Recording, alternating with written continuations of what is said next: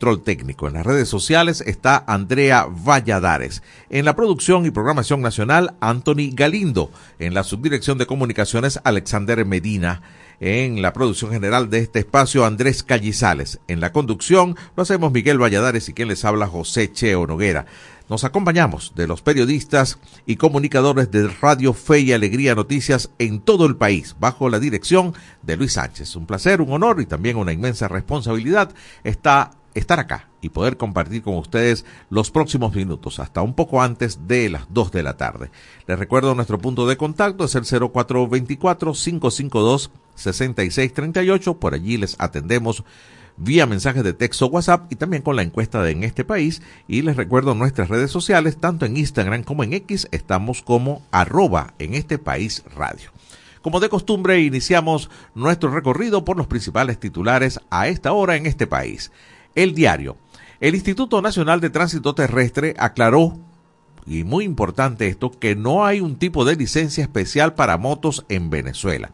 Todo esto a propósito de un video que se volvió viral en las redes sociales en la que un funcionario de la policía de Chacao detuvo a un conductor de una motocicleta de alta cilindrada, de 1000 cc, eh, aludiendo que para manejar una moto de alta cilindrada tenía que tener un tipo de licencia especial, que no era igual manejar un 150 que un 1000 y que por eso necesitaba pues una licencia especial. El joven se defendió, le pidió que mostrara en qué artículo de la ley de tránsito terrestre está eso que había que tener una licencia especial y por supuesto no aparece en la ley de tránsito terrestre.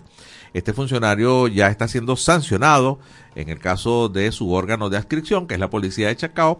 Y bueno, el INTT aclara, no hay un tipo de licencia especial para motos de altas cilindradas en Venezuela. Su licencia de segundo grado, su certificado médico, los papeles de la moto, cédula, identidad, responsabilidad social y los trimestres es lo que le van a pedir. Más nada. Seguimos con la página de la casa, fe y alegría noticias.com denuncian que 30 de los principales ríos del sur de Venezuela están afectados por la minería. Esto fue noticia ayer generada acá en este país cuando entrevistamos a Alejandro Álvarez Iragorri, biólogo ambientalista y coordinador de Clima 21, quien aseguró que esta problemática de contaminación de los ríos pone en peligro el futuro del país. Avanzamos con contrapunto.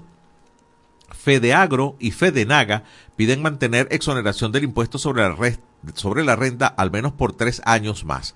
Ante el anuncio del presidente Maduro, que por cierto dijo iba a conversar con los diversos sectores después de carnaval, el presidente de Fedeagro, Cerso Fatinel, recordó que el sector agropecuario ha recibido esta exoneración de impuestos durante 23 años, pero que indica que hace, mucho más, hace falta mucho más tiempo. Se necesita esta prórroga por todos los problemas que presenta el sector. El pitazo. Uruguay llama a consultas a su embajador en Venezuela ante panorama electoral inviable. Recientemente, el presidente de la calle Pou aseguró a la prensa que las elecciones en Venezuela que se celebrarán en este 2024 no serán libres ni democráticas tras la inhabilitación de la líder opositora María Corina Machado. Seguimos con efecto cocuyo. La Asamblea Nacional de 2020 presentará a precandidatos y a partidos en propuesta de cronograma electoral hoy, 9 de febrero. Estamos a la expectativa de esa noticia en el día de hoy. A ver quiénes son los candidatos, los precandidatos y cuál es el cronograma. Por fin, según esto, sabremos qué fecha serán las elecciones. Por cierto que el chavismo crítico denunció que fueron excluidos de la consulta. ¿Qué cosa es el chavismo crítico? ¿Quiénes son? El estímulo.com de la integración a la deportación, los nuevos retos que tiene la migración venezolana. Los vuelos de deportación de migrantes venezolanos son cada vez más frecuentes en algunos países del área, Estados Unidos y hasta de Europa. La narrativa de que Venezuela es un país seguro para regresar contrasta con la realidad de una crisis humanitaria compleja que persiste. Interesante artículo que invitamos a su lectura en el estímulo escrito por nuestros compañeros Andrés Cañizales y Miguel Valladares. Continuamos con Runrunes Casi 40 personas murieron a causa de enfermedades en cárceles y calabozos durante el año 2023.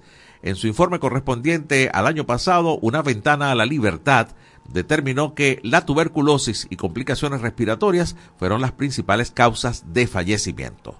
Avanzamos con el tiempo del oriente del país. Despliegan 164 mil funcionarios para el plan de seguridad por carnaval.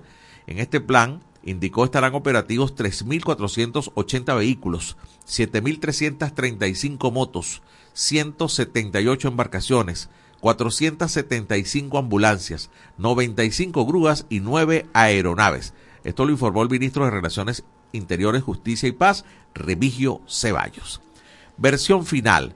Guyana reforzará su defensa en medio de la disputa con Venezuela por el Esequibo. El vecino país contará con el apoyo de los Estados Unidos, de Francia y de Reino Unido. Con un presupuesto de 201 millones de dólares, planean adquirir helicópteros, embarcaciones para la vigilancia marina y al menos un dron. Avanzamos con la Nación Web. Proceneta venezolano huyó de Perú y pretendía cruzar a San Antonio usurpando identidad. Fue detenido por la Policía Nacional Bolivariana de Migración en la aduana principal de San Antonio del Táchira. Nos vamos al impulso en el estado Lara.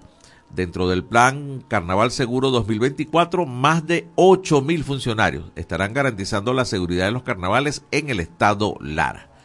Por su parte, el carabobeño nos titula lo siguiente, 60 mil productores de varinas esperan diésel para llevar alimentos a los hogares venezolanos. Correo del Caroní, desde el sur del país. Tenemos que el 9 de febrero de 1952 se fundaron Puerto Ordaz y Ciudad Piar. Están cumpliendo 72 años tras nacer como parte de un desarrollo industrial de esa zona. Eh, en esa fecha, 9 de febrero de 1952, se colocó la, piedra fundacional con la que nacieron estas ciudades gemelas, como las describe el cronista Américo Fernández, y que entraron a formar parte de los planes de explotación del hierro. Y nos vamos ya al corte con la patilla. Chile despide al expresidente Sebastián Piñera con un funeral de Estado. Siguen consternados los chilenos por el repentino fallecimiento a los 74 años de quien fue el presidente de derechas tras la dictadura militar de Augusto Pinochet y quien gobernó al, al país, a Chile, durante dos periodos consecutivos. Hora de despedir esta ronda de titulares. Los invito a escuchar de inmediato el notiaudio del Pitazo. Notiaudio, El Pitazo, un preciso resumen de lo que ocurre en toda Venezuela, con Catherine Medina. Saludos estimados oyentes. A continuación hacemos un repaso informativo por las noticias más destacadas hasta este momento. Comenzamos. Hija de preso político venezolano denuncia estafa en GoFundMe. Loredana Hernández, hija del preso político Héctor Hernández da Costa, denunció que se está llevando a cabo una campaña por medio de GoFundMe para recaudar dinero en nombre de presos políticos venezolanos. Hernández aseguró que se trata de una estafa. Hasta los momentos, la campaña ha recaudado más de 900 dólares y establece una meta de 2.000, asegurando que los fondos serán enviados a familiares de los presos militares para que lleven insumos a los centros de reclusión. Hernández pide ayuda para denunciar la publicación. ¿Quién era el joven asesinado en Petare a quien vinculan con Wilexis? La víctima recibió al menos 20 impactos de bala y fue identificada como Jan Winder Alexander Marín Blanco. Mientras funcionarios recogían datos sobre el fallecido, un vecino se acercó a informar que era hijo de Wilexis Acevedo Monasterios, líder de una megabanda criminal que opera en el barrio José Félix Rivas de Petare. A pesar de que funcionarios tomaron nota del presunto vínculo del fallecido con Wilexis, no tienen los mismos apellidos y una fuente policial indicó a El Pitazo que no era su hijo, pero sí pertenecía a su grupo criminal. Abogado Joel García responsabiliza al gobierno por amenaza que recibió este 7 de febrero. El abogado y defensor de derechos humanos Joel García utilizó sus redes sociales para denunciar una amenaza que recibió este miércoles 7 de febrero en la sede del Tribunal Segundo de Control del Área Metropolitana de Caracas. Estaba en compañía de los cónsules general y adjunto de Chile respectivamente, y se me acercó un sujeto quien vestía chaqueta amarilla, marca náutica. Bruscamente se dirigió a mí y expresó Si sigues publicando en las redes, ya verás lo que te va a pasar, detalló el abogado. Dirigente de 20 Venezuela agredido en Charayave. El gobierno está asustado. Militantes del partido 20 Venezuela rechazaron los actos violentos que se desarrollaron la tarde del 7 de febrero de 2024 en una asamblea encabezada por la candidata de oposición María Corina Machado en Charayave. Con la franela bañada en sangre, el dirigente vecinal Víctor Sandoval responsabilizó del ataque a Humberto Marte, alcalde del municipio Cristóbal Rojas, a Carlos Jaime, secretario de Seguridad Ciudadana, a Rafael García, secretario de Derecho a la Ciudad y a los colectivos. Jubilados de PDVSA en Monagas exigen pago de deudas un grupo de jubilados de petróleos de Venezuela en Monagas salió a protestar por el pago del fondo de pensiones. La manifestación pacífica ocurrió frente al edificio de PDVSA en Maturín este jueves 8 de febrero. A la protesta solo acudieron representantes de la seccional de jubilados en Caripito, municipio Bolívar del estado Monagas. Se trata de un grupo que, a la fecha, no ha recibido el reembolso del dinero por parte del gobierno de Nicolás Maduro. Estimados oyentes, este ha sido el panorama informativo hasta esta hora. Narró para ustedes Catherine Medina. Estas informaciones puedes ampliarlas en nuestra página web, elpitazo.net. También recibimos tus denuncias vía SMS o WhatsApp a través del 0414-230-2934.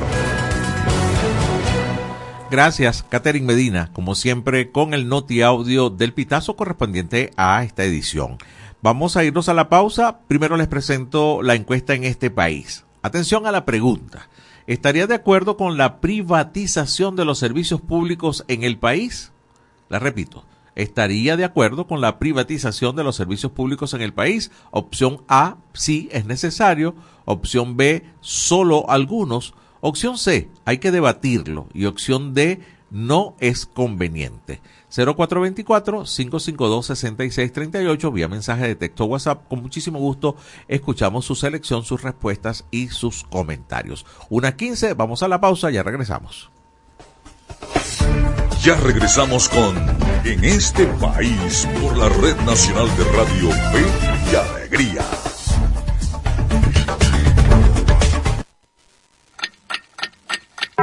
Una de la tarde y 16 minutos. Súbele el volumen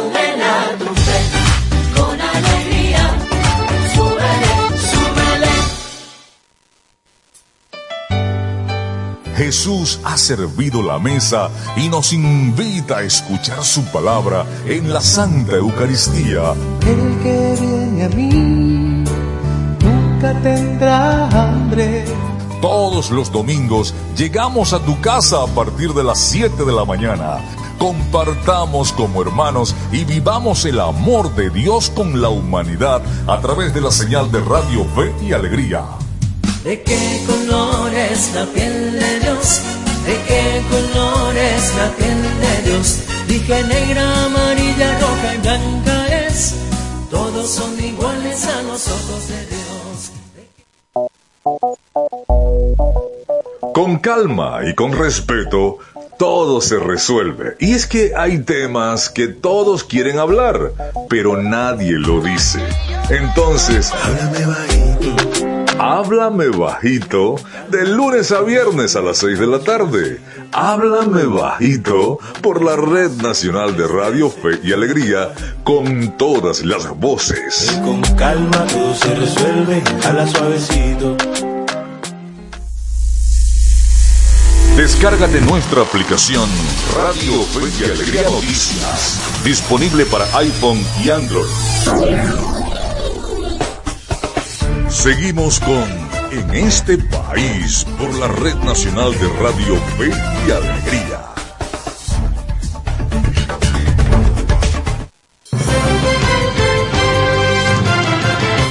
Una de la tarde con 18 minutos. Muchísimas gracias por seguir en sintonía en este país. Estamos en señal nacional de Radio Fe y Alegría.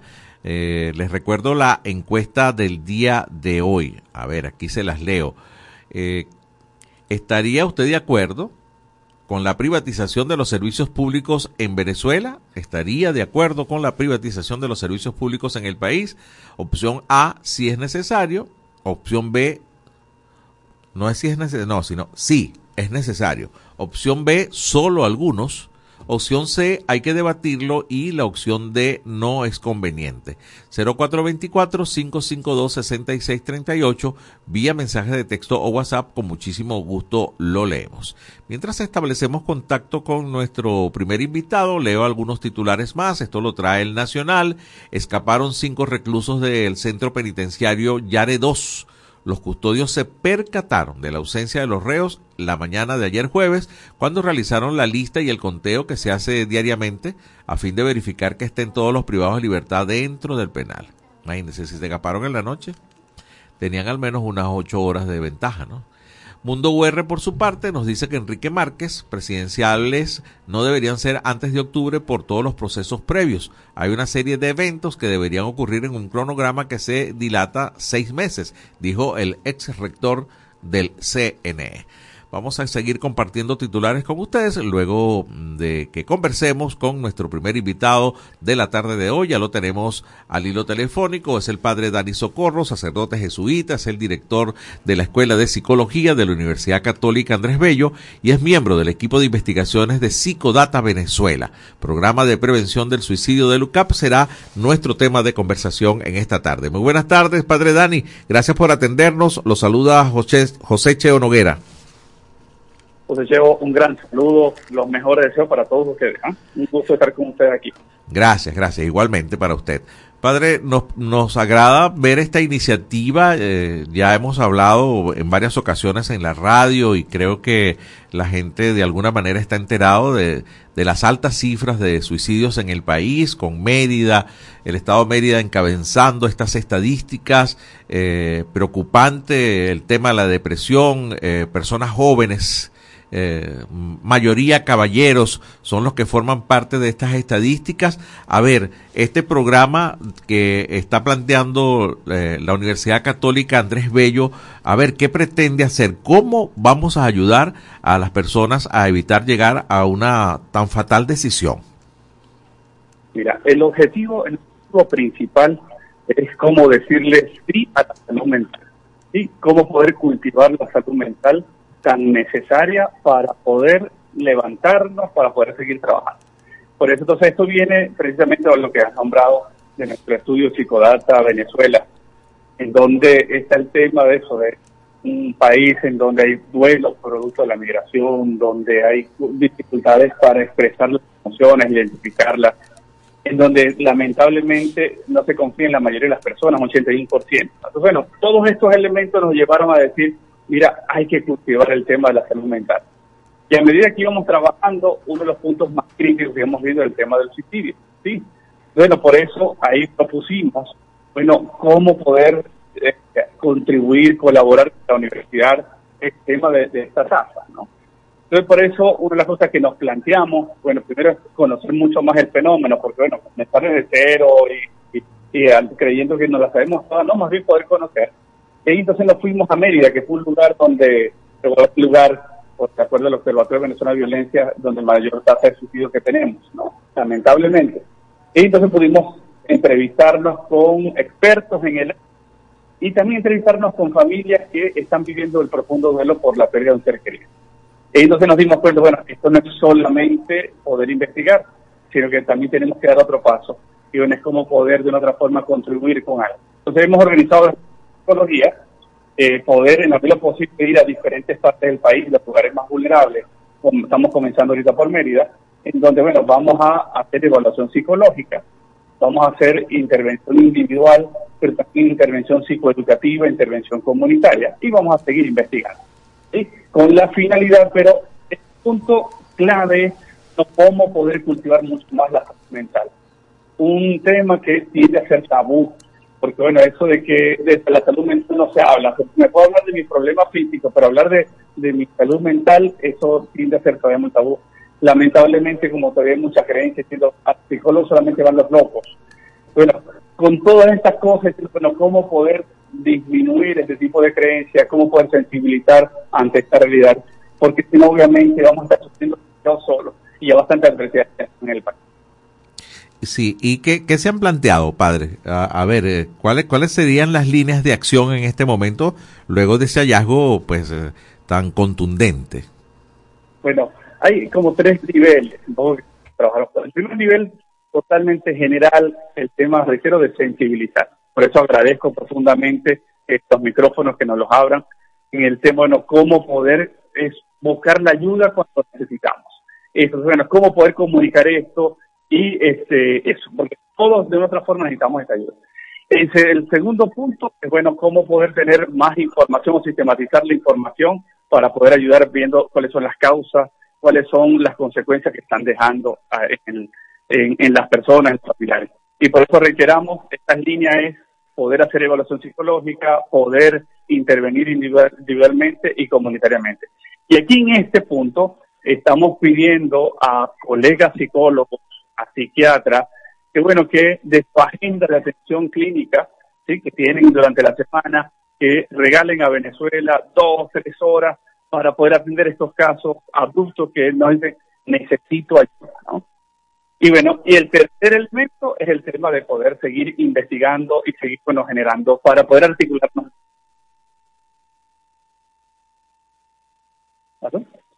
Sí, pues, eh, lo habíamos perdido temporalmente, pero ya, ya lo recuperamos. Estamos conversando con el padre Dani Socorro, es el director de la Escuela de Psicología de la Católica. Padre, hace algunas semanas, acá en este mismo programa, en este país, entrevistamos, a ver eh, si Francisco me ayuda con su memoria, a, una persona de la Universidad de los Andes, que también venían trabajando precisamente con este tema del suicidio y, coincidió ella en decir que también el tratamiento mediático que se le da al anunciar eh, pues un trágico suceso como, como un suicidio, eh, de alguna manera debe cambiarse para tratar de evitar eh, y sobre todo proteger a los familiares de, de la víctima. Ah, lo tiene por acá Francis Marloyo, sí, la psicóloga Dalia Rodríguez de la Dirección de Apoyo Social de la Universidad de los Andes. Eh, y, decía eso porque, eh, entre otras cosas, que una era, no debería decirse cómo se suicidó la persona, eh, por supuesto proteger los nombres, las direcciones de las casas de, de los familiares. ¿Está usted de acuerdo con eso, padre? Absolutamente, absolutamente. Miren, hay que me pareció espantoso, terriblemente el suicidio que ocurrió en estos días allí en Lara y que bueno y que además los, algunos por algunas redes sociales colocaran el video de cómo este, hacía mm. esta situación. De verdad que son, no solamente hay que proteger a la persona, solamente proteger a la familia, sino incluso hasta proteger a nosotros mismos, porque quienes vemos esos videos, de verdad que eso producen un terror muy, muy grande. Entonces el tema de, hay que comunicar, porque también está el mito de que, bueno, que no hay que decir nada para evitar que este, lo, este tipo de cosas sucedan. La cosa es cómo nosotros lo expresamos. Entonces, por eso, muy bien, como dice la profesora Dalia, quien también, si nos está escuchando, les mando un gran saludo, porque también estamos trabajando en conjunto con ella, vamos a poner la mano. Qué bueno que se eh, conocen, qué bien, ¿no? Sí, sí, sí. Eh, la idea es eso, cómo poder, eh, los mecanismos de cómo que utilizan las personas, de, poderlo anunciar, proteger los nombres, y bueno, y así una serie de cosas, y publicar los que escriben, ese tipo de cosas hay que evitarlo cuando lo haya incluso hecho por las redes sociales, como Valparaíso en este caso, sí, eso hay que protegerse. Eso sí, pero sí tenemos que, bueno, cómo poder manifestar el tema de que la gente no está sola, que hay que buscar la ayuda. Y aquí te pongo un ejemplo, José Noguera. Eh, eh, el martes estuvimos precisamente poco buscando apoyo para el tema de este programa de prevención. Tuvimos el gran talento de Laureano, nos lo donó para eso, poder recaudar fondos. Lo tuvimos aquí en el aula magna de la Universidad Católica de verdad fue una noche mágica, bella, el, el, humor, la cultura de este hombre y además eso, hicimos también un cierre con él muy, muy, muy hermoso. Terminamos el evento, comenzamos entonces, bueno, como siempre, saludar a la gente, gente que quiere tomarse fotos con nosotros y en eso me llega a mí persona, una persona, este, me dice, padre, ayúdeme, este, estoy a punto de suicidarme, pero esto me ha ayudado y ahí, por supuesto, interesante poder redirigir. Mira, y desde ese día hasta el día de hoy estamos recibiendo este, peticiones. Es decir, que a medida que podemos eh, crear espacios para que la gente pueda respirar un poco, levantar la vista, es importante. Por eso, los medios tienen una responsabilidad, pero hay que hacerlo con mucho cuidado. Las redes sociales una responsabilidad, pero hay que hacerlo con mucho cuidado, porque de ayudar podemos, más bien tenemos que utilizarlo para el bien, para poder estrechar las manos más necesitan en este momento. Sí, qué, qué importante, ciertamente. Padre, tengo que despedirlo, pero quisiera que diera alguna red social o algún número telefónico por si alguna organización quiere apoyar económicamente y quizás más importante, si algún familiar o alguna persona se, siente deprimido, que, que es este paso previo a esta toma de decisión de atentar contra tu propia vida, este, nos está escuchando. A ver, ¿cómo comunicarse con este programa de la Universidad Católica? Sí. Nosotros estamos muy articulados también con la Federación de Psicólogos que ya tiene, tiene una línea donde pueden llamar, hablar directamente si nos está escuchando gente que necesita la ayuda inmediata. Ahí es eh, 0212-416-3116. Es la línea de ayuda psicológica de la Federación de Psicólogos. ¿no? Así hay otras organizaciones. Y a la orden también por parte nuestra, a través de nuestra red social de Instagram, es Psicología Piso UCAP. Ahí pueden comunicarse con nosotros también. O a través de nuestra página web, hay una forma también que tiene para comunicarse, Psicología UCAP. Y estamos a la orden para po- poder ayudar y también para poder articular. ¿Podría repetir el número de la Federación de Psicólogos, padre? 0412. Y es eh, los 212, el 212 es un Ah, es teléfono un, es un teléfono fijo, 0212. Ajá. el 212 416 3116 Ah, 04 0212 416 3116. Perfecto. y el otro es 0212 416 3118 termina lo distinto es que termina en 18 Ok, perfecto, excelente, padre. Le agradezco mucho este contacto y, tengo que con toda sinceridad desearle el mejor de los éxitos. Hay que bajar esas tasas y sobre todo colaborar pues con muchas personas que están en depresión. Eh, la Federación de Colegios de Psicólogos hizo un trabajo importante durante la pandemia en que la gente encerrada también eh, pues eh, se sentía desasistida emocionalmente. Y bueno, aplaudo esta iniciativa de la Católica para, para ayudar pues en este importante tema y bajar estas tristes mm, eh, tasas estadísticas de suicidios en el país. Así que muy amable, padre, gracias. lo mejor es para ustedes y fin de semana Gracias, gracias. Es el padre Dani Socorro, es el director de la Escuela de Psicología de la Universidad Católica Andrés Bello. Tiempo de la pausa, regresamos con más de En este país. Ya regresamos con En este país por la Red Nacional de Radio Fe y Alegría.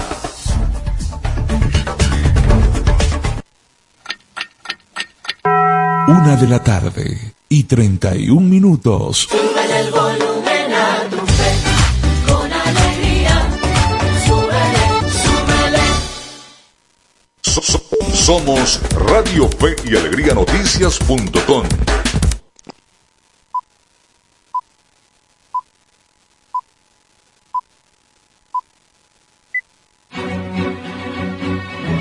A partir de este momento, más de 25 emisoras interconectadas para llevarte información con todas las voces. Radio Fe y Alegría Noticias. Avance informativo. Avance informativo. Hola, ¿qué tal? Feliz tarde para todos. Continuamos a esta hora con los avances informativos de Radio Fe y Alegría Noticias. Guyana reforzará su fuerza de defensa en medio de la disputa con Venezuela por el Esequibo. El presidente de Guyana, Ifran Ali, anunció que restaurará la fuerza de defensa de Guyana invirtiendo en equipamiento enfocado en tecnología, activos y colaboración con países aliados. Todo esto en medio de la disputa por el territorio Esequibo con Venezuela. Por su parte, John Feiner, uno de los principales asesores de exteriores del presidente estadounidense John Biden y quien estuvo a principios de febrero en Guyana, dijo que ambos países estaban profundamente cooperando para asistir al país suramericano en preservar sus fronteras. Hasta que presente avance informativo, quien presentó York Hernández, continúen disfrutando del programa en este país. Contamos con periodistas en toda Venezuela para llevarles la información en vivo y en caliente. Red Nacional de Radio Fe y Alegría, con todas las voces. Seguimos con En este país por la Red Nacional de Radio Fe y Alegría.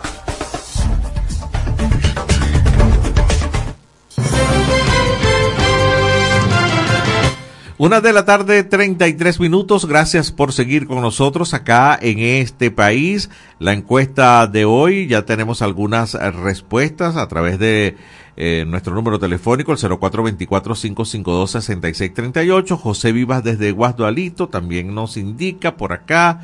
Es un mensaje que, bueno, no tiene que ver con la encuesta, lo leemos más adelante.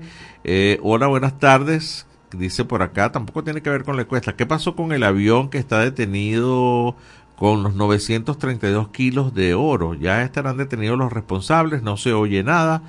Pues interesante pregunta. Vamos a empezar a indagar. Pero así como noticia que cualquiera la puede leer, no he visto nada. Y nos escribe también desde San Fernando de Apure si deberían ser privatizados porque no sirven, sobre todo el servicio eléctrico. El señor Ángel Pérez desde San Fernando de Apure. Momento de presentar la producción que traemos para ustedes en el día de hoy. Tenemos dobles micros. Comenzamos con el de Venezuela Electoral. Y esto es Venezuela Electoral, una cápsula diaria con noticias e informaciones sobre las elecciones venezolanas.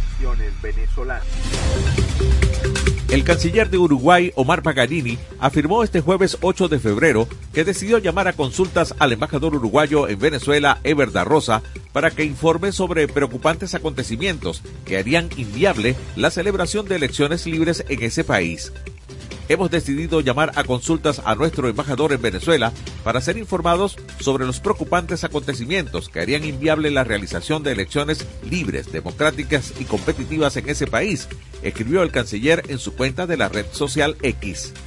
El pasado jueves, el presidente uruguayo Luis Lacalle Pou aseguró a la prensa que las elecciones que Venezuela celebrará en el segundo semestre de este año no serán libres y democráticas tras la inhabilitación de la líder opositora María Corina Machado. Claramente no estamos ante elecciones libres y democráticas en Venezuela, aseveró el mandatario recordó que en más de una oportunidad dijo lo que pensaba del gobierno venezolano, al que ha calificado de no democrático, y también se lo dijo directamente al mandatario de ese país, Nicolás Maduro. La calle Pou subrayó que la inhabilitación de Machado muestra que no se tiene ningún tipo de voluntad de que las elecciones sean transparentes. Vía el diario los acompañó José Cheo Noguera. Escucharon Venezuela Electoral. Pueden seguirnos en las redes sociales del programa en este país. En este país. Una de la tarde, 36 minutos. Vamos a continuación con el micro que nos trae Andrés Cañizales. Mentiras que quieren vestirse de noticias. Mentiras con Andrés Cañizales.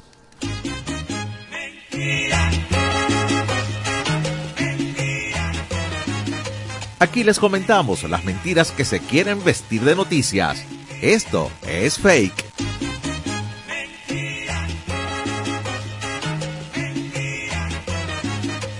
Hola, les saluda Andrés Cañizales. Les comento que es mentira lo señalado por el presidente Nicolás Maduro de que Venezuela tiene 10 trimestres consecutivos de crecimiento económico. Tenemos 10 trimestres de crecimiento económico continuo que empezó en el 2021, finales del 2021, y hemos logrado mantener un crecimiento en lo que definí como la agenda económica bolivariana. Esto lo dijo de manera textual el Maduro el pasado 2 de enero. Esta aseveración no es verdad. El equipo de cotejo.info verificó lo señalado por Nicolás Maduro, lo cotejó con cifras de organismos nacionales e internacionales y consultó a especialistas. Venezuela tuvo dos trimestres de contracción económica en el 2023 de acuerdo con las fuentes consultadas por cotejo.info. Si bien es cierto que la actividad económica del país ha mostrado ligeros síntomas de recuperación, hubo dos trimestres durante el 2023 los cuales el crecimiento económico se vio interrumpido. Es por tanto una mentira lo señalado por Nicolás Maduro. Venezuela no ha tenido 10 trimestres consecutivos de crecimiento económico.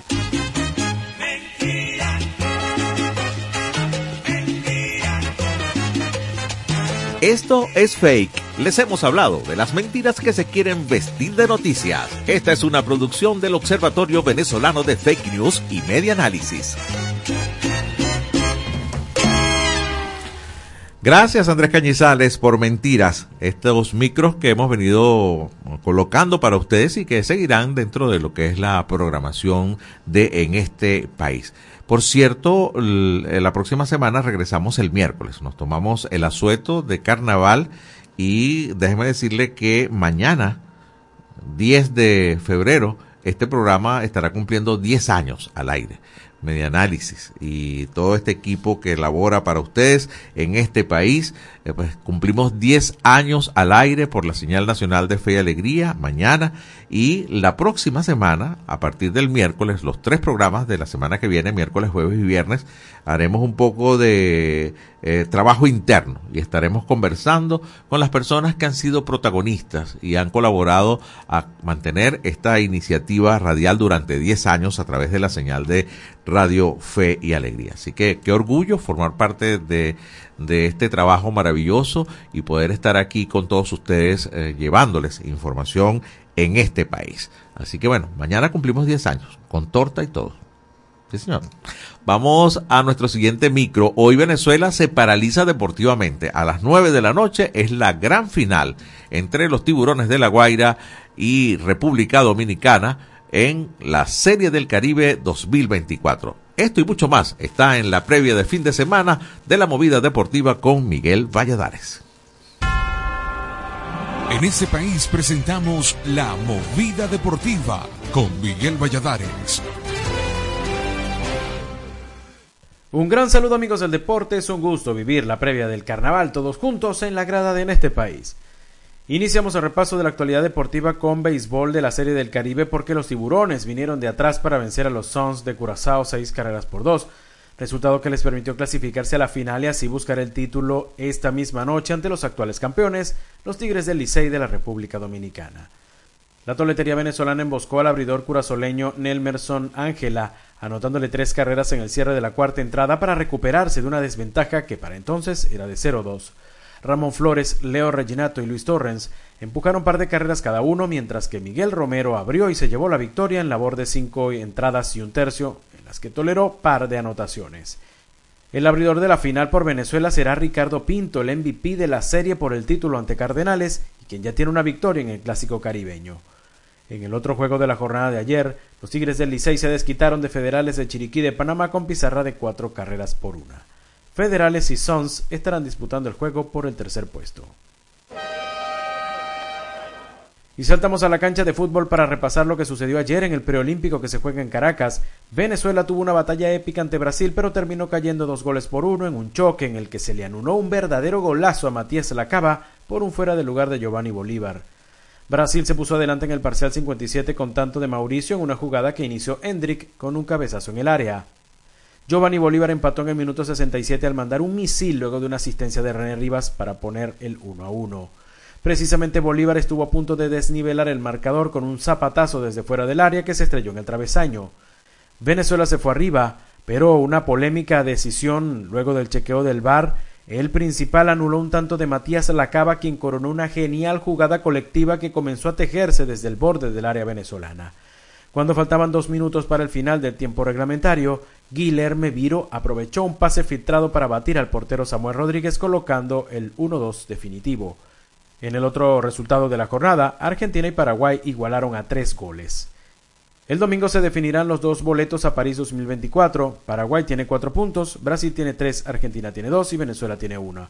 Si la Vinotinto vence a los guaraníes, clasificarían a los Juegos Olímpicos sin importar el otro resultado. Y repasamos la actuación de Gladiadores de Anzuategui en la Champions League de las Américas de baloncesto. Lamentablemente el equipo venezolano quedó eliminado al caer por segunda noche consecutiva, esta vez ante el campeón nicaragüense Real Estelí, con pizarra de 89-84 en un partido disputado en Jalapa, México. Nuevamente el campeón venezolano vino de atrás, pero no pudo sostener la ventaja y falló muchos triples, apenas concretó 5 en 33 intentos. Yesrel de Jesús culminó con 19 puntos. Gregory Vargas anotó 15, Charles García 14, mientras que Crawford y Anthony Pérez anotaron 13 cada uno. Y nos vamos con fútbol de la primera división de Venezuela porque hoy arranca la segunda jornada. El portuguesa recibirá en Guanare a la Academia Puerto Cabello. El sábado jugarán Zamora Deportivo Táchira, Carabobo Inter de Barinas y Deportivo La Guaira Monagas. El domingo Rayo Zuliano estará recibiendo a Caracas. La jornada se completará el lunes con los encuentros entre UCB Metropolitanos, además del estudiante Angostura. De esta forma llegamos al final del repaso por la jornada de hoy, deseándoles que tengan un feliz carnaval, lleno de descanso, pero de mucho deporte y nos reencontramos el miércoles en la grada de En este país. En este país presentó La Movida Deportiva con Miguel Valladares. Y ojalá nos reencontremos el miércoles con Venezuela campeón de la Serie del Caribe. Eso sería ideal, Miguel. Muchísimas gracias por el reporte, como siempre. A ver, algunas respuestas de la encuesta de hoy, que ha estado bien participativa. Nos escribe el señor Pedro Dama desde el Tigre, en el estado de Anzuategui. Dice, buenas tardes amigos de En este país, bendiciones para todos. Eh, respecto a la encuesta de hoy, plantean eh, eh, que, planteamos hoy, eh, me parece que todas las respuestas de dicha encuesta pasan por tener claro cuál es la magnitud de la crisis económica actualmente, ya que sería necesario tener en cuenta cuántos tenemos un empleo formal, cuántos somos informales y cuántos dependemos de las dádivas del gobierno y cuáles son los ingresos que percibimos. Estoy seguro de que todos los venezolanos queremos, necesitamos y un derecho constitucional que nos garantice que el Estado provea y garantice los servicios públicos de calidad, los cuales dejaron de existir hace 25 años. Es el señor Pedro Dama desde el Tigre. Seguimos leyendo más mensajes luego de esta pausa en este país. Ya regresamos con En este país por la Red Nacional de Radio Fe y Alegría.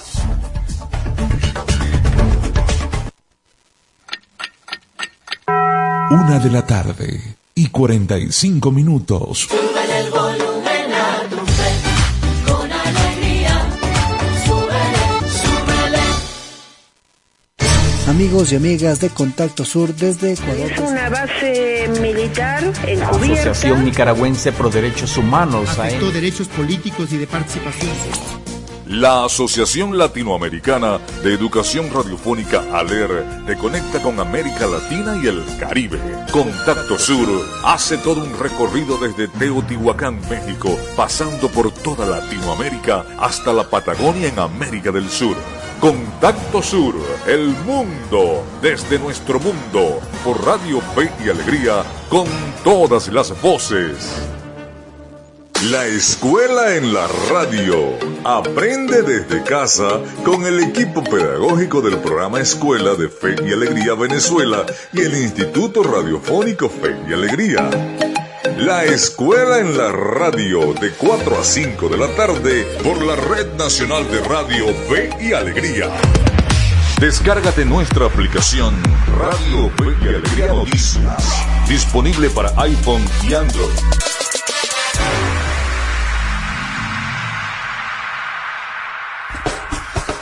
Seguimos con En este país por la Red Nacional de Radio Fe y Alegría.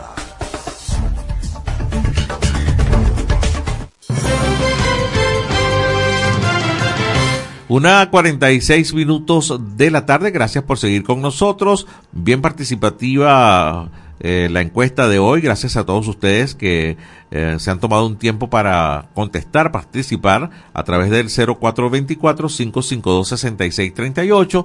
Preguntamos hoy, ¿estaría de acuerdo con la privatización de los servicios públicos en el país? Opción A, sí es necesario, opción B, solo algunos, opción C, hay que debatirlo y opción D, no es conveniente. Por acá nos escribe José Delgado desde Guasdualito, te voy a contestar así, hay países en que todo es privado pero funciona, aquí todo es gratis pero nada funciona. José Delgado desde Guasdualito.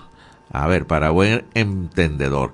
Sí, escriben también de San Fernando de Apures, el señor Ángel Pérez, deberían ser privatizados porque no sirven, sobre todo el servicio eléctrico. Vamos a ver que también tenemos algunos mensajes vía WhatsApp 0424-552-6638. Buenas tardes. Desde Mérida nos escribe una amiga, no tiene que ver con, con la encuesta, tiene que ver con la anterior entrevista con el padre Dani Socorro de la UCAP con el tema de los psicólogos. Ella vive en Mérida y bueno, hace un planteamiento interesante en el que está incorporada la familia, eh, la iglesia, las alcaldías, el sistema de salud, las comunidades en términos general, eh, que si pusiesen un poco más de atención quizás pudiera disminuir el índice de suicidios. Interesante su participación, le agradezco muchísimo que lo haya hecho. Eh, bueno, y también nos piden un video, nos envían un video que estaremos revisando en el transcurso del tiempo que nos queda. Una 48, vamos ahora a hacer una ronda por varios sectores del país a propósito, pues que ya comienza el carnaval. En muchas ciudades ya la reina fue electa y desde hoy mismo comienza eh, mucha actividad carnestolenda en Venezuela. El primer reporte de cuáles son estas perspectivas nos lo dará Xiomara López desde el estado Guárico.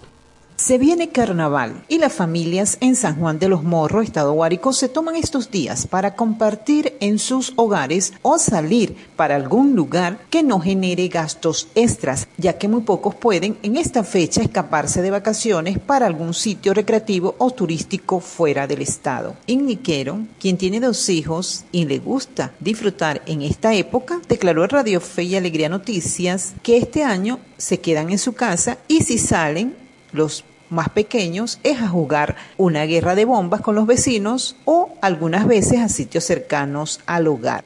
Vamos a estar en casa, aquí lo que más se hace es jugar carnaval. Si ellos juegan, de hecho ya les compré sus bombas y eso, y juegan con los vecinos, pues aquí hacen guerras así de agua y pasan su, su día, pues, pero decirte que voy a salir con ellos para algún lado, no, no. Por su parte, Yumaira Velázquez señaló que en, en años anteriores salía en familia a la playa o piscina, pero desde que la situación económica cambió, lo poco que gana no le alcanza para disfrutar en esta fecha. Carnaval, bueno, lo que queda es la palabra carnaval, porque con esta situación, esta crisis que estamos viviendo, para empezar, este, no hay dinero para llevar cosas que tú quieras llevar por lo menos a la playa, una piscina, así sea aquí mismo en San Juan. Te quedas corta, en otras partes no te aceptan que lleve comida, sino que hay que comprarles a ellos, entonces no, no llega el sueldo, la gasolina por un lado, el escasez de agua, que este es el tiempo donde se pone difícil el agua. Bueno, es mejor uno quedarse en su casa. Dayana Santos, quien trabaja de docentes, comentó que pasa los carnavales en su hogar y solo sale para llevar a su hijo a recrearse o exhibir su disfraz. ¿Qué hacemos? Bueno, este, vamos al desfile, por lo general, llevo al niño disfrazado y de esos dos días, de lunes y martes, por lo menos uno lo dejo para llevarlo a algún lugar, a alguna piscina, por lo general la piscina aquí en el, si estamos aquí en San Juan, aquí en el Ítalo.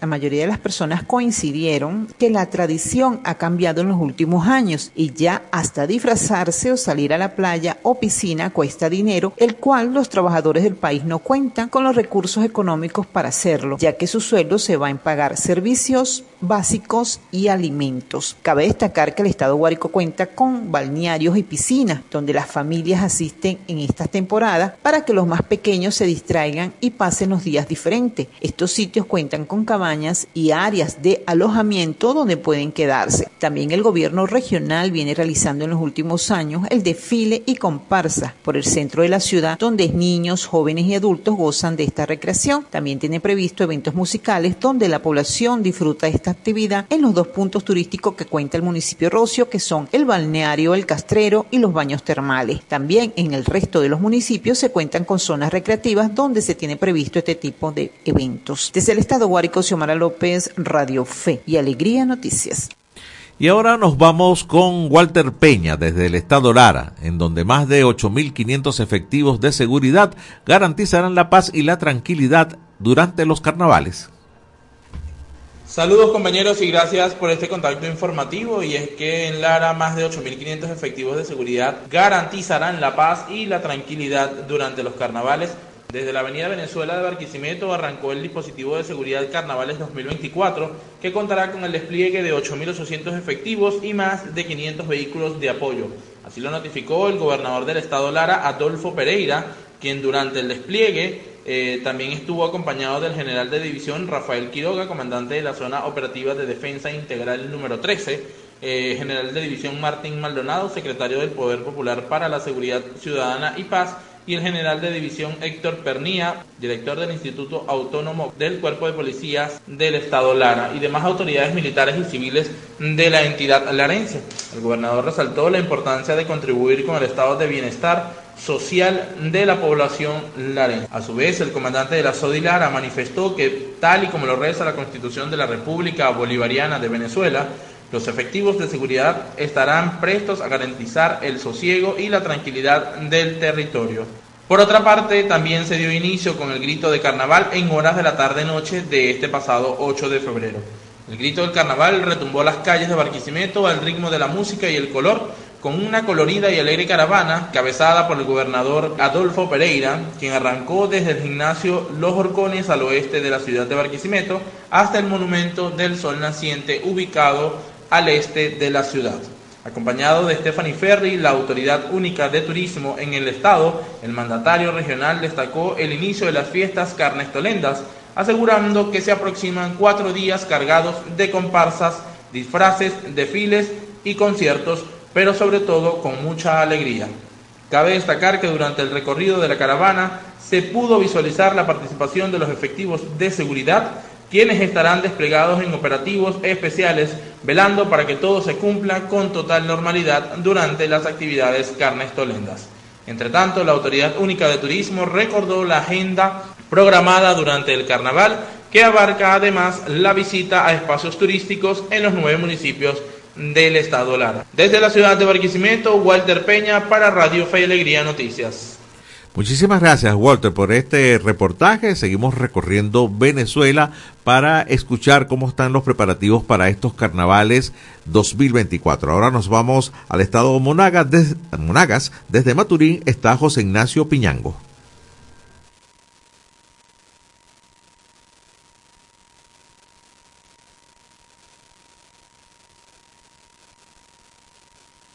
Adelante, José Ignacio, a ver si nos escuchas. Vamos a tratar de establecer contacto. Bueno, mientras tanto, eh, seguimos viendo mensajes. Ya lo tenemos. Ya está ahí, José Ignacio. Saludos a los estudios, gracias por este contacto informativo. Les eh, informamos que desde el Estado Monagas se, se da ya los eh, preparativos y los últimos detalles para la celebración de los carnavales de la ciudad, los que han denominado la fiesta grande del oriente venezolano. Han dispuesto las autoridades de un sinfín de actividades que, que iniciarán este viernes eh, con la celebración del reinado del encanto rosa. Para el día sábado se tiene previsto que inicie con los desfiles eh, de las instituciones educativas eh, públicas y privadas y también de la Fundación Regional El Niño Simón. Son eh, estas carrozas las que darán la, el inicio a la temporada carnestolenda en la ciudad de, de Maturín.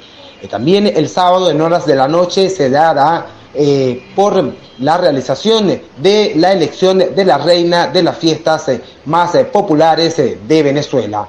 También se tiene previsto que el domingo comiencen las actividades a partir de las 4 de la tarde con la realización del inicio de los desfiles eh, de los trajes individuales y carrozas eh, de las empresas eh, públicas y las empresas privadas que hacen vida en el municipio Maturín. También se darán tres días de concierto con artistas invitados como dicen Tipor, la cantante de merengue Liz y también se cerrará con Oscarcito el próximo martes 13 de febrero.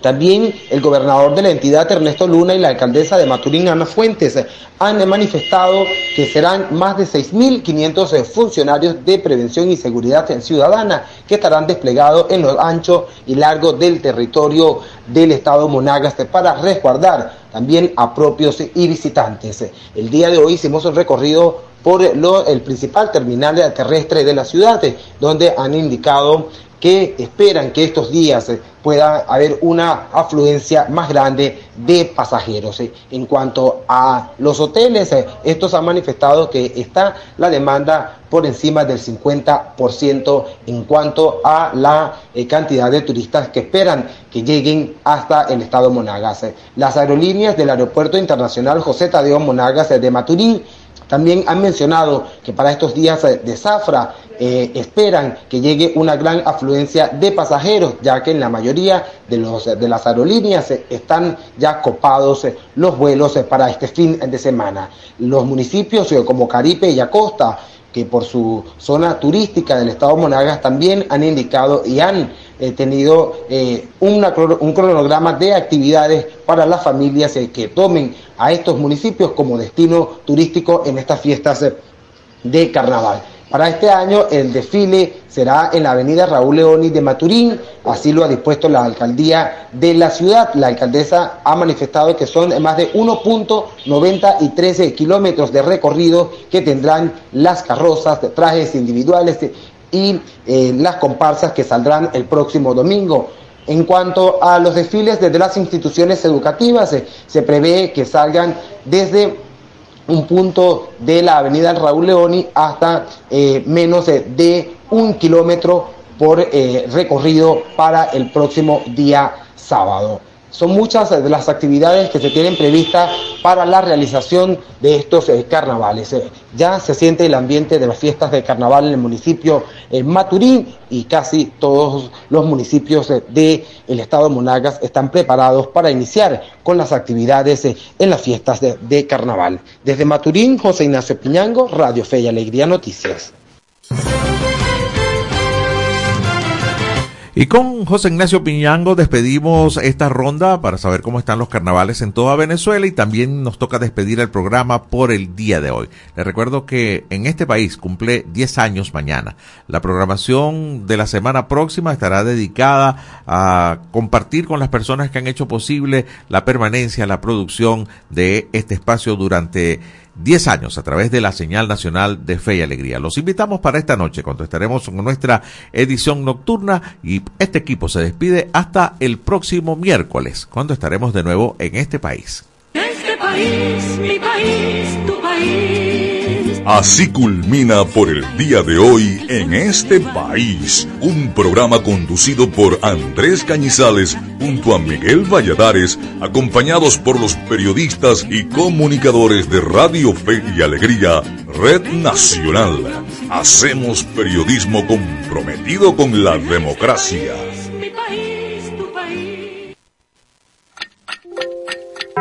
Dos de la tarde, en punto.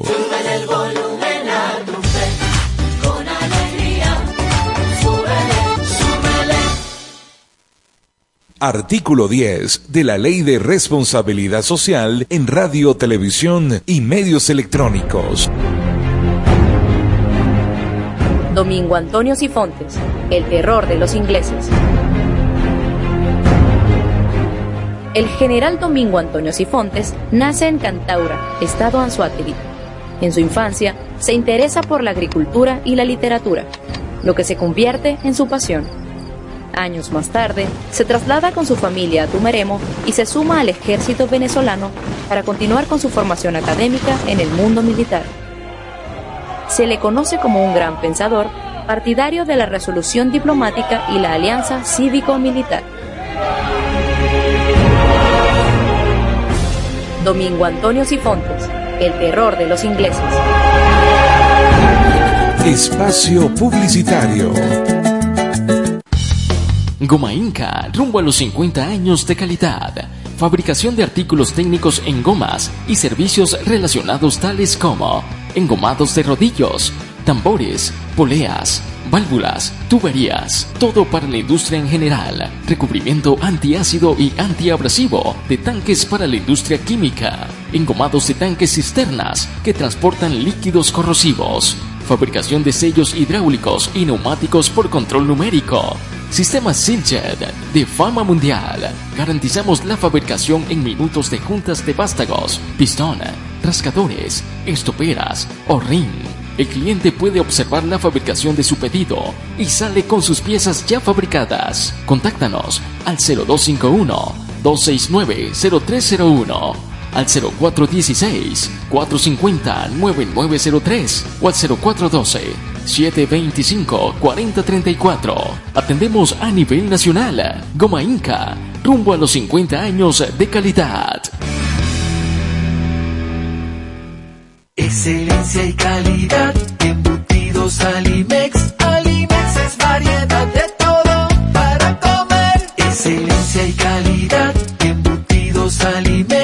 Más práctico y divertido. Embutidos Alimex.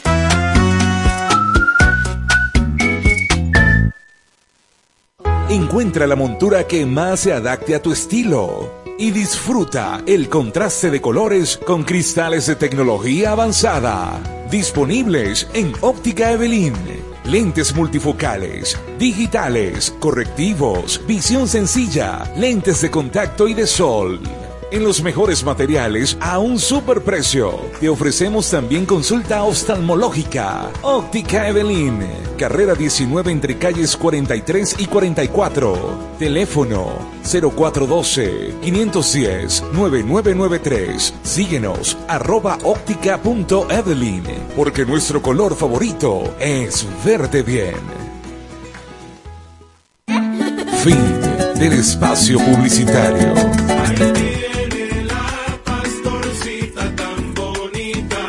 La Divina Pastora se encuentra en la parroquia San Martín de Porres, avenida principal Los Cerrajones. Sigue la ruta de la Divina Pastora con fe y alegría.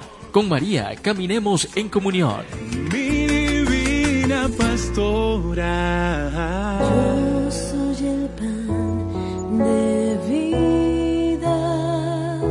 Radio Fe y Alegría 97.5 FM. Se une al duelo de la familia Ramos Vázquez por el fallecimiento del señor Henry Ramos Vázquez, quien fuera tío de María Gabriela Álvarez Ramos, periodista de nuestra emisora.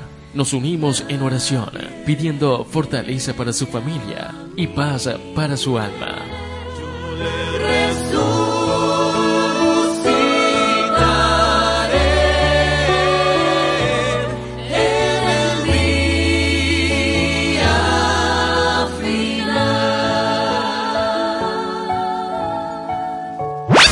Seguimos siendo la FM de todas las voces. De todas las voces. Radio Fe y Alegría. 97.5 FM. Tu radio.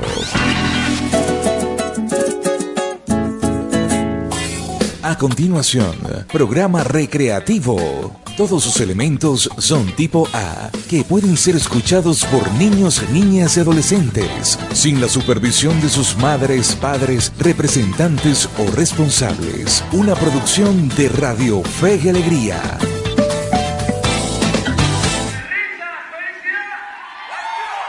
Escucha Free Cover y sus invitados, tus artistas favoritos en el formato que más te gusta. Free Cover y sus invitados por Radio Fe y Alegría 97.5 FM con todas las voces.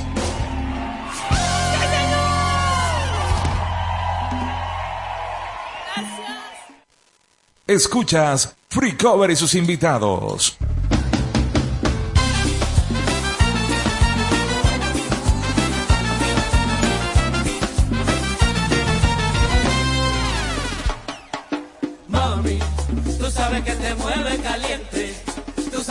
Pone indecente cuando mueve tu